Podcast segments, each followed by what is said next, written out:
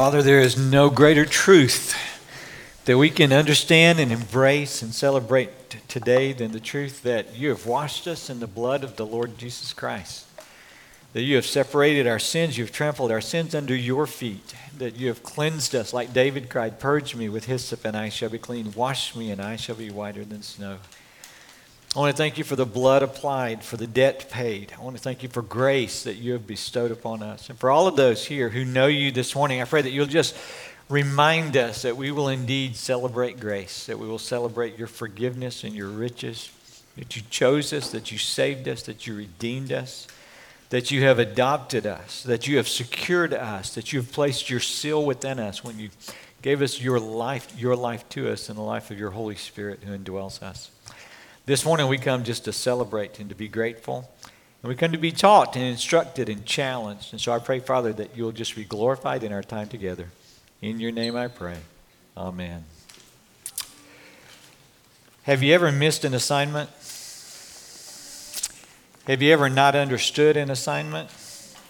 There seems to be a social media meme going around about he understand the assignment or she understood the assignment, and it, it, it the uh, I looked it up because I wanted to make sure it, it comes from a song, but it's it, what it does is it, when somebody goes 110% or they do excellently or they're just hit the nail on the head, the statement is he or she or they understood the assignment. Um, but too many times in my life, I have misunderstood the assignment. And when I was thinking about this sermon, I thought, the problem is not that I have to search for an illustration, the problem is I have to narrow them down. Eh, I'll start with a very simple one. Seventh grade, my brother and I went to dad and said, We need money. And he said, Get a job.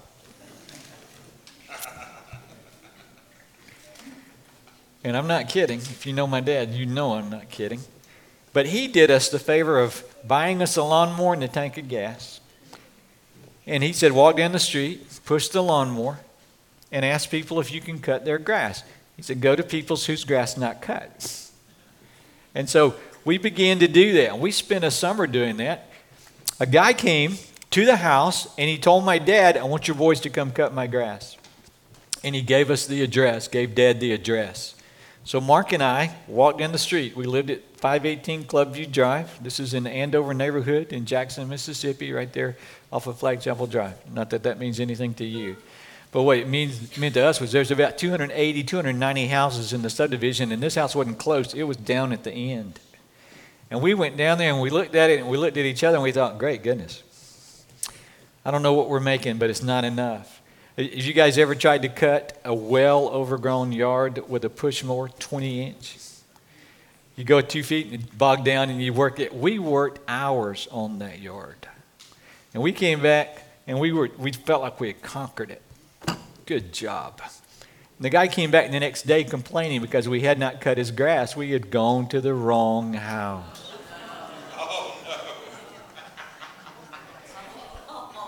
I think it's safe to say that we did not understand the assignment.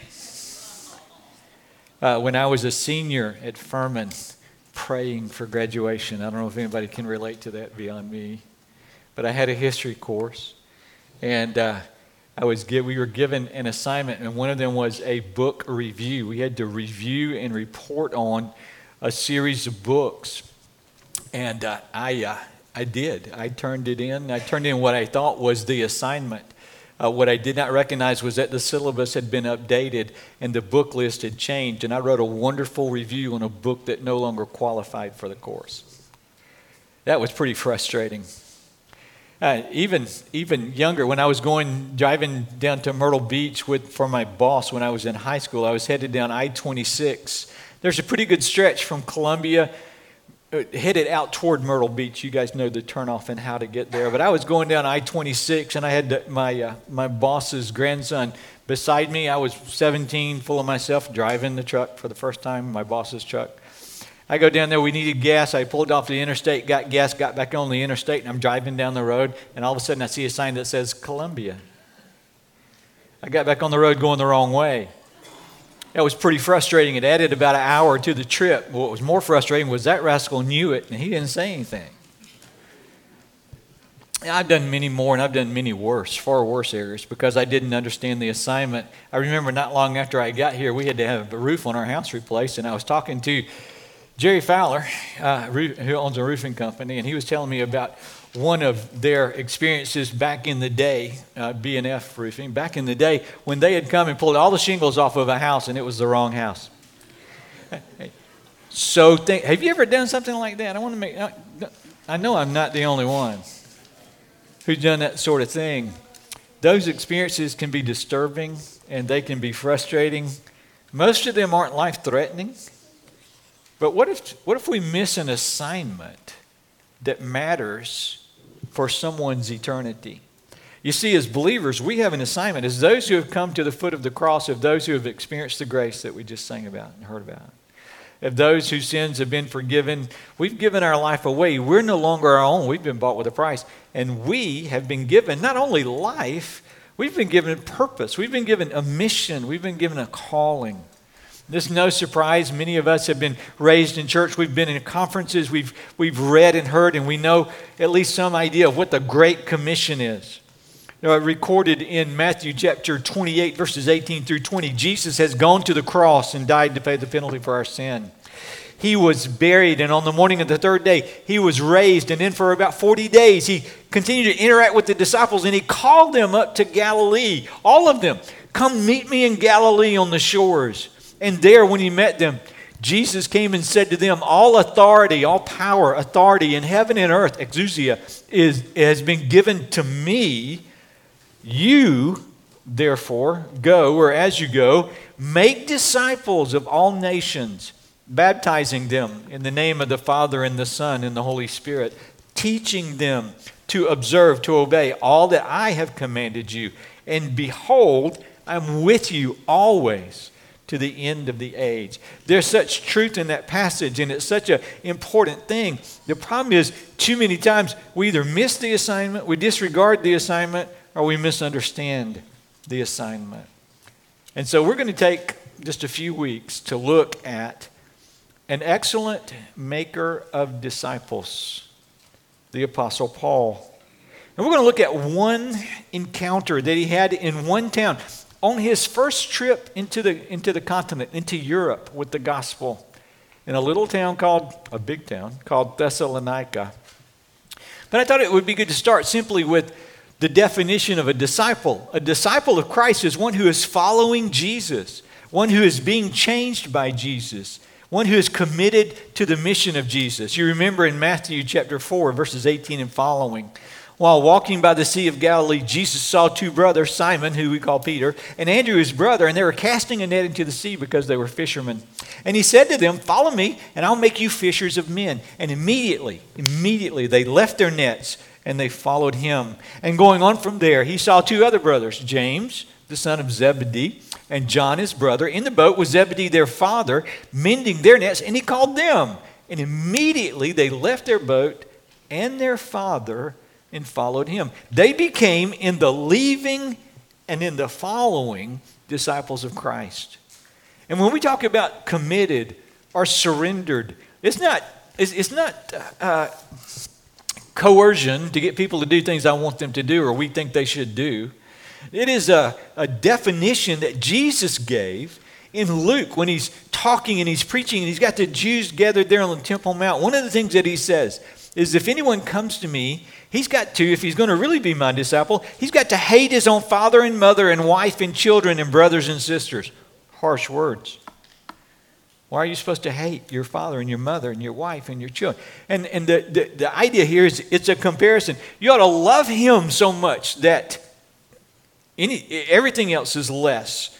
Everything else is like hatred. And even his own life. You got to love him supremely. If you cannot, if you do not, you cannot be my disciple. So it's it's a high cost. It's a high calling. It radically changes your life. And I want you to understand that a disciple is a fully surrendered follower of the Lord Jesus Christ who spends his life learning, spends his life being continually transformed. It is one who walks with, one who walks after, a learner and a follower. And so far, we're doing okay. You guys are on the journey, right? You with me? There was a time when I did not follow Christ. Christ invaded my life with truth and His Holy Spirit. He convicted me of sin, righteousness, and judgment. There came some understanding and knowledge, and then, enabled by the Spirit of God, He brought me to repentance and granted me repentance. And I turned, I changed, I gave my life to Him. And I'm no longer my own, I've been bought with a price. And He brought me from darkness to light, what we just were singing about. He brought me from death to life, and I'm new. And isn't that a great place? Now, why don't we just go on to heaven?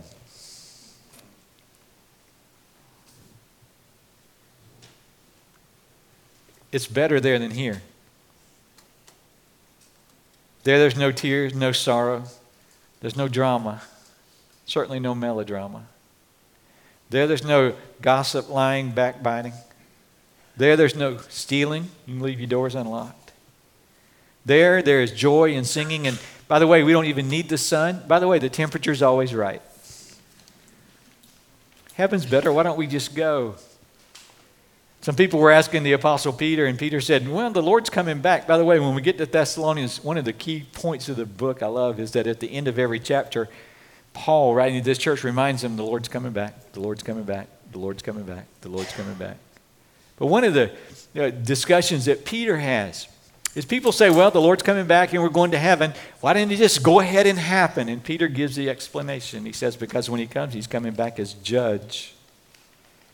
And he's going to destroy the world with fire, except for those that he rescues by grace through faith.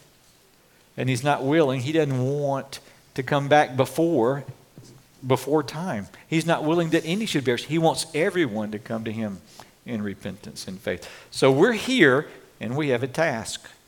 And according to Matthew chapter 28, the task is to make disciples. And a disciple is one who follows after Christ. And somehow, a lot of churches and a lot of believers miss the assignment. We think that means I'm supposed to be more Christ like. And so it becomes all about me and Christ, which is important. We're going to get to that in a minute, very essential. But it's also about how Christ in me impacts others and those around me. There is a mission. You remember when we started to study the book of Acts, uh, Luke writing the book of Acts says, hey, this is the continuation of the story that we started. Then the works that Christ began when he was in his body on the earth now continues as his Holy Spirit indwells believers.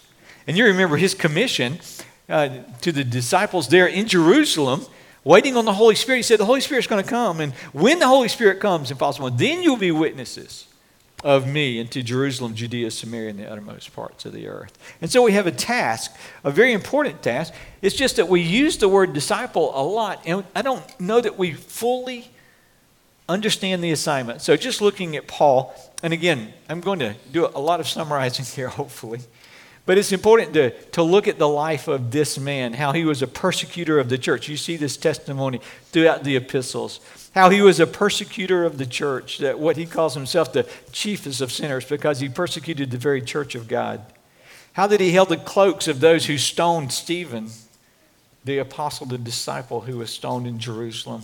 How that he got permission from the Sanhedrin and the Jewish leaders of the day to go punish and to terrorize Christians in Damascus. And on the way, the Lord Jesus Christ came to him. And you can read in Acts about his encounter and how uh, Christ revealed himself to him. But he not only saved him, he gave him a mission and a calling and a task. He was to be the missionary to the Gentiles. As you study the New Testament, you see that Paul came to Jerusalem to check in and say, Hey, I'm transformed, I'm changed. Uh, he wasn't well received. You can probably guess why. He goes back to Tarsus and he spends three years in the wilderness.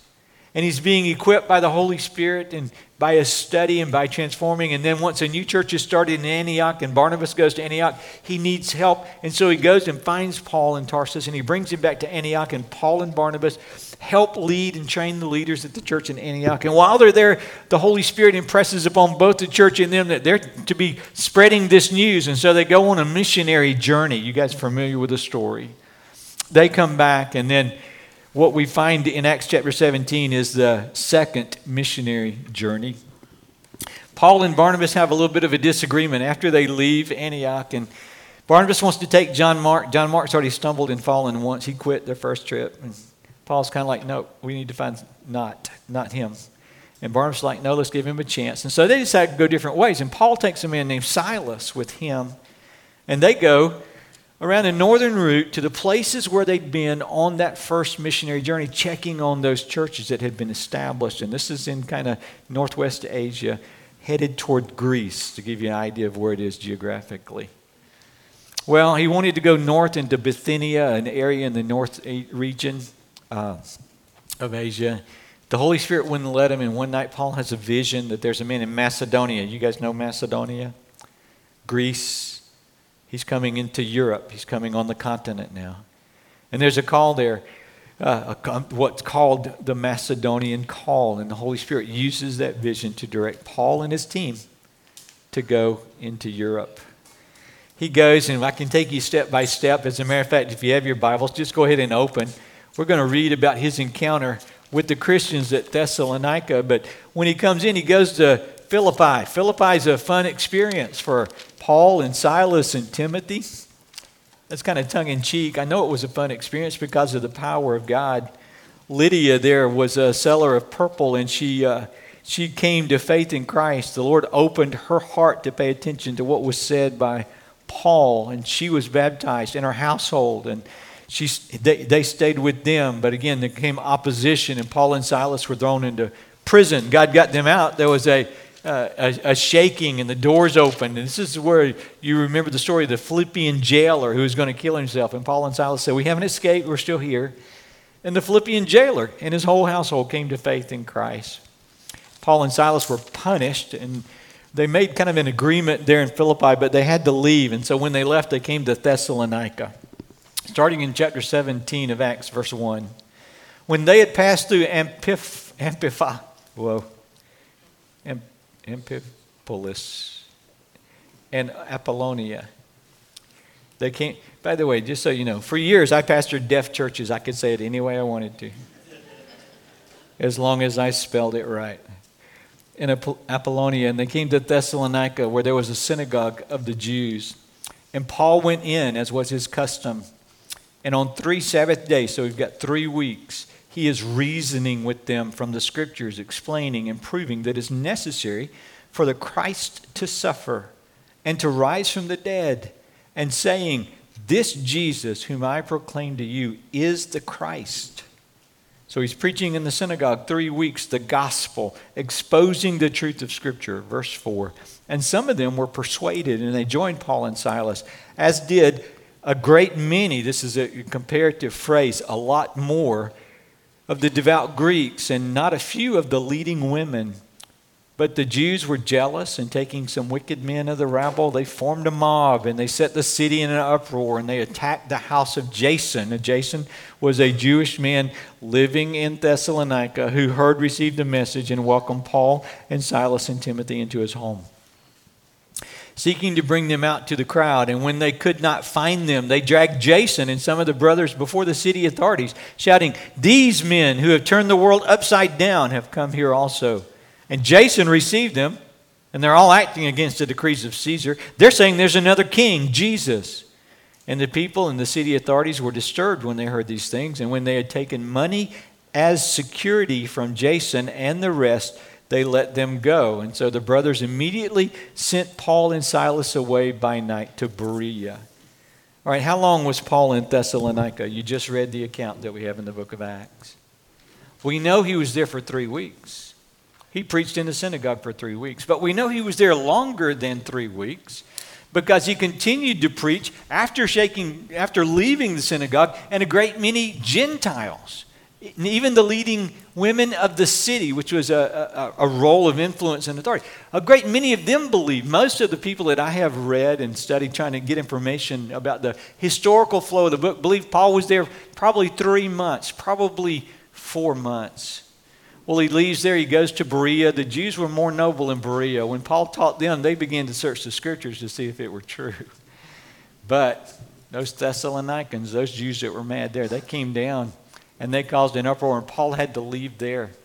He continues in his journey to Europe and he goes to Athens. You guys remember at the end of chapter 17, Acts uh, of Acts, Paul's interaction on the Acropolis. He sees all these idols, and there's one to an unknown God, and he he begins to interact with them and to share the gospel with them. And some believe, but he's pretty disappointed. Meanwhile, he, is, he has left Timothy Meanwhile, he has left and sent Silas away.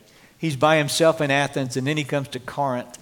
Corinth is a, a beautiful city. It becomes a key church that he establishes there, but when he gets to Corinth, he's not a happy guy. He's physically tired, he's alone. He was beaten in Philippi and jailed. He was run out of Thessalonica. He was run out of Berea. He was dismissed as insignificant and unimportant by the leaders in Athens. And he gets to Thessalonica and he's just tired. And he's concerned about the people that he's left. He knows that they're going to face opposition from the Jews. They oppose Paul, they're going to oppose that, those baby Christians. He knows they're going to face opposition from their family. He knows how hard it is to remain faithful to truth when you are new in that truth and there are struggles and he's concerned for these people that weigh up on his heart. So probably somewhere between six and nine months after later, after leaving Thessalonica, Paul arrives at Corinth, and sometime in that period he sends this letter back to them. Timothy has come, and he's come to Corinth, and he's brought a report. Silas has come back and joined. They've brought a report of what is taking place in Thess- Thessalonica in the church that has been established. And this is probably chronologically the earliest writing of Paul. This is probably the first letter he wrote. Wrote it on his second missionary journey. And he understood the assignment. He understood the task was making disciples. We're going to spend the next several weeks looking at him and his engagement here this morning is an introduction, but I just want to bring to few, a few things to mind that we need to keep in mind. And the first is simply that making disciples starts with the gospel. A lot of times in churches, you have discipleship programs, and who are they for? Well, they're for the Christians. And when do they have them? On Sunday night and Wednesday night when only Christians would come, right? We tend to think of discipleship as something that is only a kind of a, a second tier or more dedicated level of training or equipping. And yet, in Paul's experience and in Jesus' experience, and what God calls us to do is to remember that we make disciples of people who are not disciples. And the process there is the process that Paul used in the synagogue. It's a process that Paul used throughout. It's a process that Jesus used that we studied in the Gospels before. It's a process that we see throughout the book of Acts, and that is proclaiming to people the good news of the Lord Jesus Christ. Sometimes we're good Baptists. We have, you know, Uh, programs that are designed to take you deeper into your walk. But I want you to know that, that is, while that is discipleship, we're going to get there in a minute. While that is discipleship, there's a whole other component that we largely dismiss, and that is we need to be looking to make disciples from people who have not yet been in this building, never been on these grounds, never made a profession of faith, that walk up and down the streets or that walk up and around your neighborhood at home that you casually come in contact with, that come downtown to eat, or that sit at the tables at Gather Greenville. People who you kind of come across and you don't know what their profession of faith is because we've never taken the step of having the most important conversation that we can possibly have. And that is to let them know that we're followers of Christ, that we're walking with Him, that He guides us, our life is no longer our own, and to see what their status is so that we can tell them the good news of the Lord Jesus Christ. Are you with me? We, sep- we tend to separate evangelism and discipleship. The New Testament does not. Evangelism is a component. Matter of fact, it is the beginning. You make disciples of people who are not disciples. It's what Paul did when they got there. He was explaining and proving the story of Christ, that it was necessary for Christ to suffer and to raise from the dead, and pointing people to Jesus. This Jesus, whom I proclaim to you, is the Christ. Now, I do want to talk about how the New Testament uses the word disciple, because in John chapter 6, in one of your take home questions, I really want you to engage in John chapter 6 on that question in particular. Because Jesus in John chapter 6 has a great crowd of followers, and the word that is used there is disciples. All right? John 6, particularly verses 63 through 69, the, the word disciple can refer to a casual listener, somebody who's willing to listen. They're willing to have the conversation, no profession of faith, but they're willing to engage. They'll have coffee with you. They'll talk about what they believe. They'll listen to what you believe. And in Jesus, there was this big crowd. They were not committed followers, but they were willing to listen. But then there's kind of a next level. There is a convinced listener, one who is starting to buy into the truth, one who is beginning to understand, one who is beginning to receive enlightenment by the Holy Spirit, and they become convinced of, of the truth of the gospel, or at least that it has truth, though it hasn't, though the Holy Spirit has not brought them to life yet. And then, most often, it's used as committed discipline. Can I just make a point here? A lot of times when we sit on the pews in a church, we'll just look around at each other and say, that guy's saved, and that guy's saved. I'm not too sure about that one. Pretty sure this one's not. I think that one used to be. I'm not, not sure how it's holding up. You guys understand what I'm saying? You got, y'all ever have those thoughts? Y'all know people have those thoughts? We'll pretend another Baptist church does that, right? Can, can I tell you something that I think is very important? Every person that is born has a birth date. Would you agree with that, right? Every person that's born has a birth date. As a matter of fact, they have a birth hour and they have a birth minute. But sometimes, as we live in relationship with one another, and as we convey truth to one another, and as we walk with one another, and as we model Christ to one another, there's this whole gestational period that the Holy Spirit is working to convict of sin. That the Holy Spirit is talking to their heart and is drawing them to Christ. And they may how many, how many times have we had people come to church and say, I need to be baptized or I need to join the church? And we look and we say, Well, we thought they were members already. Because they've been on this journey, and you may be that person. You've been becoming religious and you've been trying to follow Christ as best as you can, but you've not gotten to the place where you have surrendered. You've not gotten to the place where the Holy Spirit has just turned the light on for you and changed you, and you've become a new creature. In Luke chapter 14, the cost of discipleship is the cost of your very life, and you've not come to a place where you have laid down your life for Christ as He laid down His life for you. That's the most dangerous place right there because you look pretty good. You take the classes and you know the words. There's a lot of biblical and religious knowledge, and so as best as we can, we're trying to follow after Christ. But what happened in John chapter 6? Jesus is preaching and teaching, and he comes to hard truth. As a matter of fact, he uses hyperbole in his teaching. He says, Unless you eat my flesh and drink my blood, and to the Jews, that was not a joke. That was anathema. What are you talking about? And they understood the message. Please don't, don't misunderstand the text. They understood the message, but they were completely put out. And what does the Bible say happened to those guys? They, they, they departed. They left. They went home. They didn't stay. And Jesus looked at his disciples, his apostles, his disciples. And he said, Are you going too? And I love, Peter got it wrong a lot of times, but there's some times when he got it right. Hey, Lord, where else can we go? You alone hold the words of life. And so if you're back here, I'm glad you're there and not just complete in rebellion against God. But I want to tell you, it's a dangerous place to be.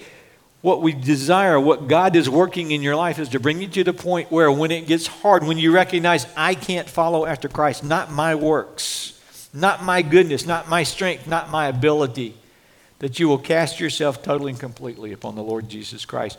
Here's what happens He brings you to the point of your need. He brings you to the conviction of His grace. And you respond to Him in repentance and faith. And then it's all of a sudden, it's just amazing. It's astonishing.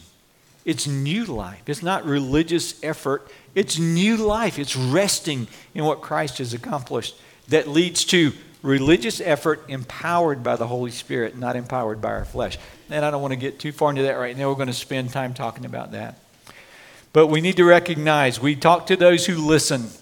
It may take some time, it may not. Paul had a large group of converts, a young church established in just three weeks and in just three to six months. But it is God who saves. The discipleship process often begins with sharing the gospel with someone and seeing God work in their life and begin to draw them. And when He changes them and saves them, they obviously have so much to learn about what it means to live for Christ that we need to recognize our job isn't just to have them pray a prayer, let them make a decision, present them to the church, baptize them, and wish them well and go look for somebody else. We're to continue to invest our lives in this person. That's why Jesus said, We teach them to observe all that I have commanded to you. We have a responsibility to nurture those that come to faith in Christ as a result of our testimony, just like Paul did. He was so concerned about them. And I'm going to skip through the rest of this because we've got weeks we're going to go through this. But I do want you to recognize the first thing that he says in, in 1 Thessalonians chapter 7, not the first thing, but an important after the greeting. He says, We give thanks to God always for all of you, constantly mentioning you in our prayers, remembering before our God and Father your work of faith and labor of love and steadfastness of hope in our Lord Jesus Christ. Making disciples starts with the gospel. Making disciples requires constant prayer. How many of you feel like you would compare favorably to the Apostle Paul?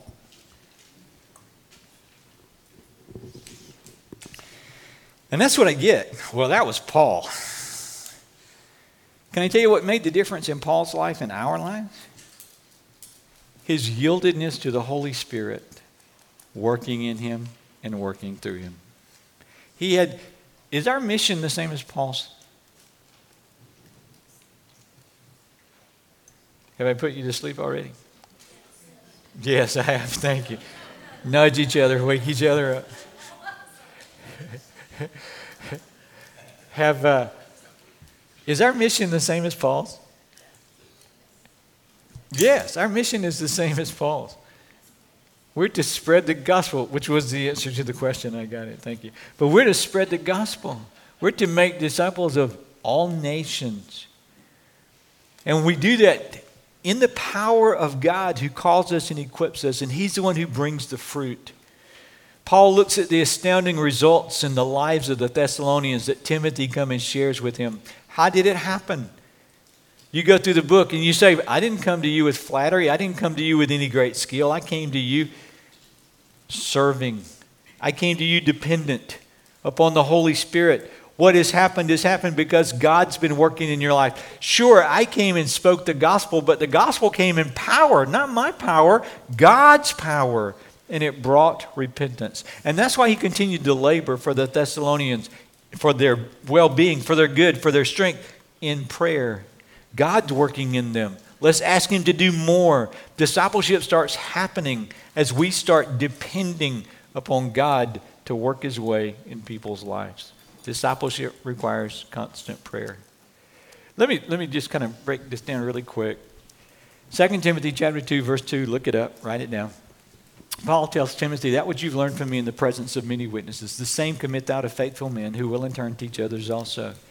Who do you think Paul's greatest disciples were on the second missionary journey when he went to Thessalonian, or Thessalonica, Thessaloniki, as it's known today? Who do you think his greatest disciples were? The, the ones he invested the most time in. I'm confident that he spoke to the crowds in the Jewish synagogue. I'm confident that he gathered others at Jason's house and house to house throughout the city as he spent time there. But you know who he invested most of his time in? Silas, Silvanus, Silas, same guy. And this young convert named Timothy. And he was spending time living before him. By the way, go ahead and put the third point up there. You can go ahead and write it down. Making disciples is personal. Discipleship is never, never takes place from a distance. Making discipleship, making discipleship, making disciples requires an investment of your time and energy and your very life into the life of other people. It requires face to face time, it requires interaction time. It requires them being able to see you It is personal. What Paul says in uh, chapter 1, verse 5 our gospel came to you in, not only in word, but also in power and in the Holy Spirit with full conviction. You know the kind of men we proved to be among you for your sake. You heard that? You know, I don't have to tell you, you know the kind of men we proved to be. Why? Because you saw us. We were visible to you, we were accessible to you. And he's talking about Paul and Silas and Timothy. There we were. We rolled up our sleeves and we got a job because we didn't want you to have to buy our food or provide a place for us to stay. We came and we met with you early, and we came and we met with you late. We told alongside of you, we interacted with you, we walked with you. I'm struck by the number of times in this short book, Paul says, You know. You know. Verse 5, you know what kind of men we proved to be. Chapter 2, verse 1, you yourselves know. Verse 2, you know we had boldness in our God to declare to you the gospel of God. Chapter 2, verse 5, we never came with words of flattery, as you know. Verse 9, a little different, but the same idea. You remember. Verse 10, you are witnesses you can testify to. Verse 11, for you know. Chapter 3, you yourselves know. Chapter 3, verse 4, you just as you know. Chapter 4, verse 2, you know. It's redundant, okay? What's the point? Paul saying, I'm going to remind you of this, but you saw it. How did you see it? We were there. We were in the trenches. We were spending time with you. We were talking to you. We were investing in you. You do not disciple people simply by teaching them a class or even having a Bible study. That's part of it. It's an important part of it, but it is only a part of it. People need to see you and see you so often that you can, without blinking, say to them later, You know. Remember that time? Remember what you saw in me? Because that's the other part of being personal. You need to be reproducible. You need to be visible, you need to be accessible, and what you do should be reproducible. You know what you do is reproduced, right? It's reproduced in your kids, it's reproduced in those that you have influence over. You share yourself. I'm going to cut this off here. But I'm going to cut it off here with a conclusion. Don't get your hopes up. We got a little bit. But we're going to take the next several weeks to look at how one goes about making disciples a disciple maker. We know we're supposed to. How do we do it? Requires visibility where people can see the way you live. It requires accessibility where they can get to you.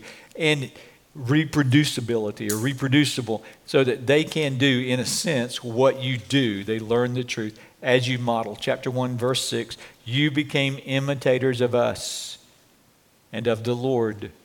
For you received the word in much affliction with the joy of the Holy Spirit, so that you became an example to all the believers in Macedonia and Achaia, Paul and Silas and Timothy, imitating the Lord, allowing Christ to live in them. The Christians at Thessalonica, imitating them, how did they pray? How did they study? How did they understand this truth? How did they apply it in this context? And then how did they share the gospel? And that spread throughout the whole region where they are. Finally, I want to close just saying one of our prayer things when you're praying for somebody is to be thankful. Be thankful for them.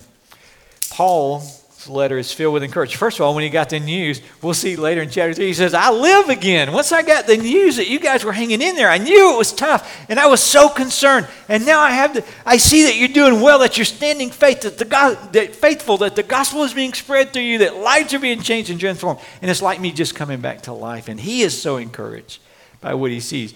But he speaks encouragement to them over and over. And it's not just cheerleading.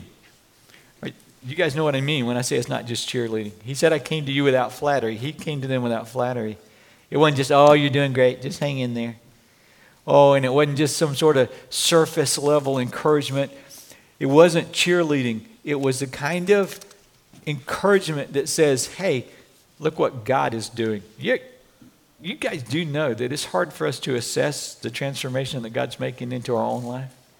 We'll go along and we'll be learning and we'll be being transformed and we'll see somebody we haven't seen in a while and they'll say, You're different.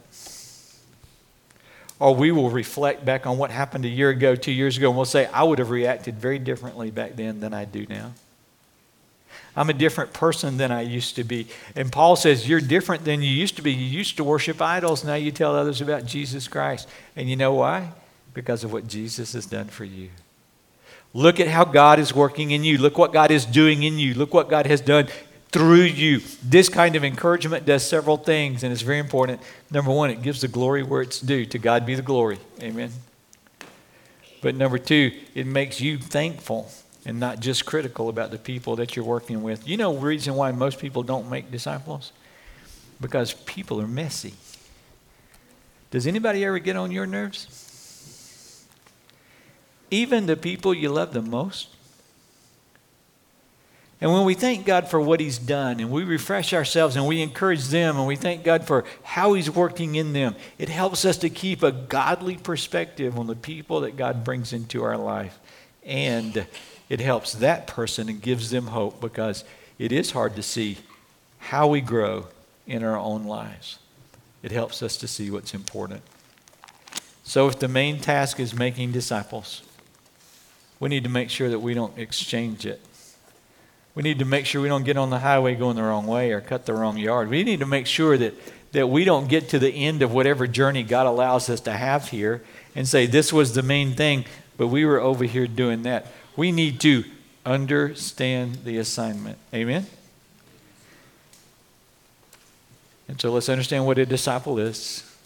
And over the next three weeks, we're going to be talking about what a disciple maker does and how they do it. So, you ready? You know, y'all probably don't, but sometimes I get tired of the sound of my own voice. I, and I don't want any amens on that one, okay? We'll, we'll, we'll, we'll skip that one. All right. But I want to be careful that church doesn't become me standing up here and talking. People come up here and singing, and then we leave, and nothing changes. You recognize that every person that encountered Christ left different, right? Every person that encountered Christ had to respond to him in one way or another. Every person that encountered Christ left, left different. Now, discipleship is a process. And so I want us as a congregation to roll up our sleeves, to open our hearts, and to say, we're willing. We're willing to search the scriptures to see the things that we need to know, believe, and do in order so that when the Lord comes back on that day, we can stand before Him and say, Father, we understood the assignment. And He looks at us and says, Well done. Well done. Amen? Father, thank you for the assignment that you have given to us. Don't let us shirk. Don't let us be lazy. Don't let us stumble. When we stumble, stand us back up brush us off, forgive us, cleanse us, set our feet back on the path. Father, as a church, help us not lose sight of the assignment that you have given to us and the power that you have given us to do it and the examples that we are to follow in doing it. Just give us wisdom as we go through the next several weeks, looking how Paul interacted with the church at Thessalonica so that we may follow his example, that we may be obedient to the clear teaching of your word, powered by your Holy Spirit, that lives are transformed and that you're glorified. You are good. You are good. In your name I pray.